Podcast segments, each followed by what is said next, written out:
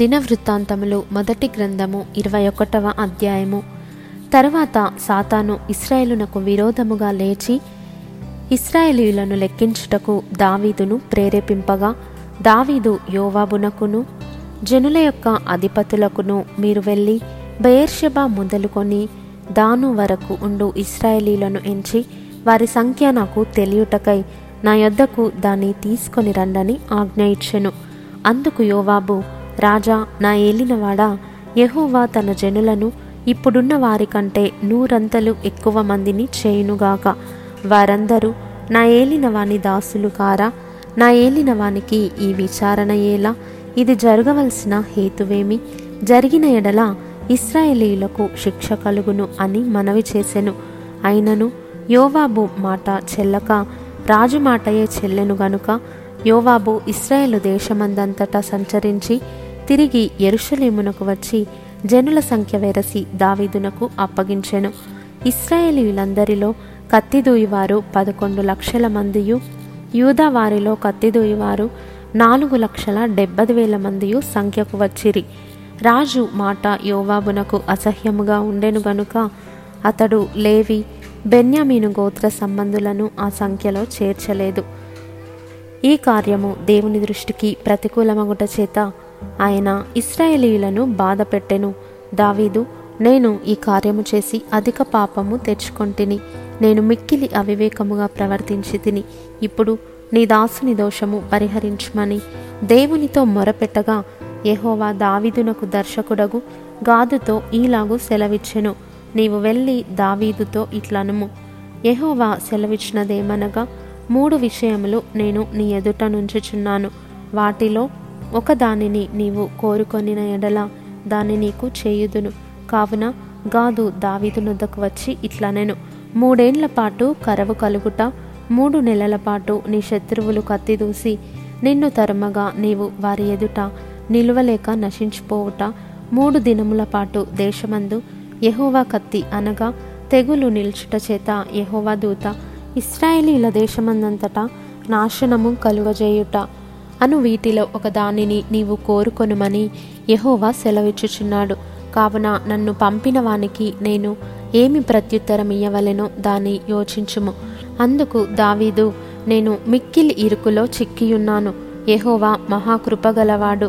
నేను మనుషుల చేతిలో పడక ఆయన చేతిలోనే పడుదునుగాక అని గాదుతో అనెను.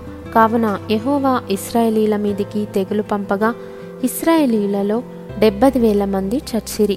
యెరూషలేమును నాశనము చేయుటకై దేవుడు ఒక దూతను పంపెను.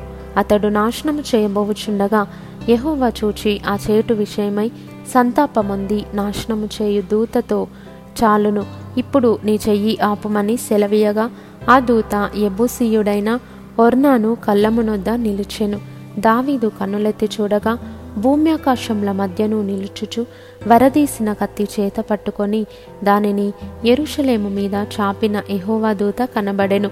అప్పుడు దావీదును పెద్దలను గోనె పట్టలు కప్పుకొనిన వారై సాష్టాంగపడగా, దావీదు జనులను ఎంచుమని ఆజ్ఞ ఇచ్చిన వాడను నేనే గదా, పాపము చేసి చెడుతనము జరిగించిన వాడను నేనే గదా, గొర్రెల వంటి వారగు వీరేమి చేసిరి?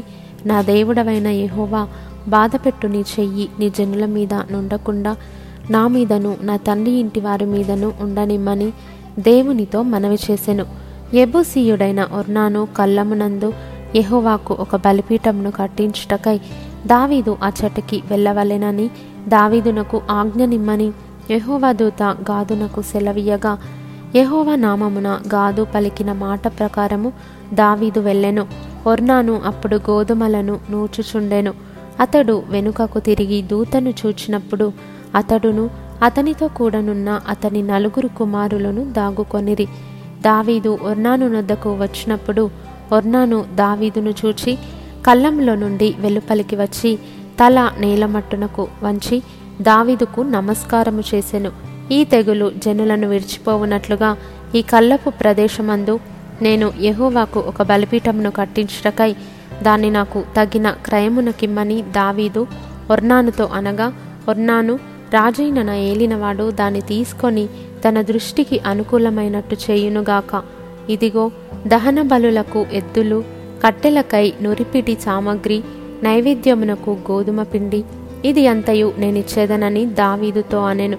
రాజైన దావీదు, అట్లు కాదు, నేను నీ సొత్తును ఊరక తీసుకొని యెహోవాకు దహన బలులను అర్పించను, న్యాయమైన క్రయధనమిచ్చి దాన్ని తీసుకొందునని ఒర్నానుతో చెప్పి ఆ భూమికి 600 తులముల బంగారమును అతనికిచ్చెను.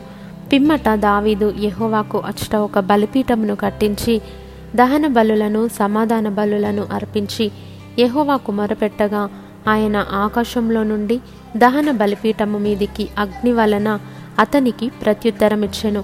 యెహోవా దూతకు ఆజ్ఞాపింపగా అతడు తన కత్తిని మరలా వరలో వేసెను.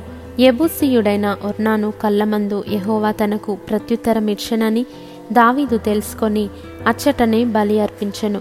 మోషే అరణ్యమందు చేయించిన యెహోవా నివాసపు గుడారమును దహన బలిపీఠమును ఆ కాలమందు గిబియోనులోని ఉన్నత స్థలమందుండెను. దావీదు యెహోవా దూత పట్టుకొనిన కత్తికి భయపడిన వాడై దేవుని యొద్ద విచారించుటకు ఆ స్థలమునకు వెళ్ళలేకుండెను.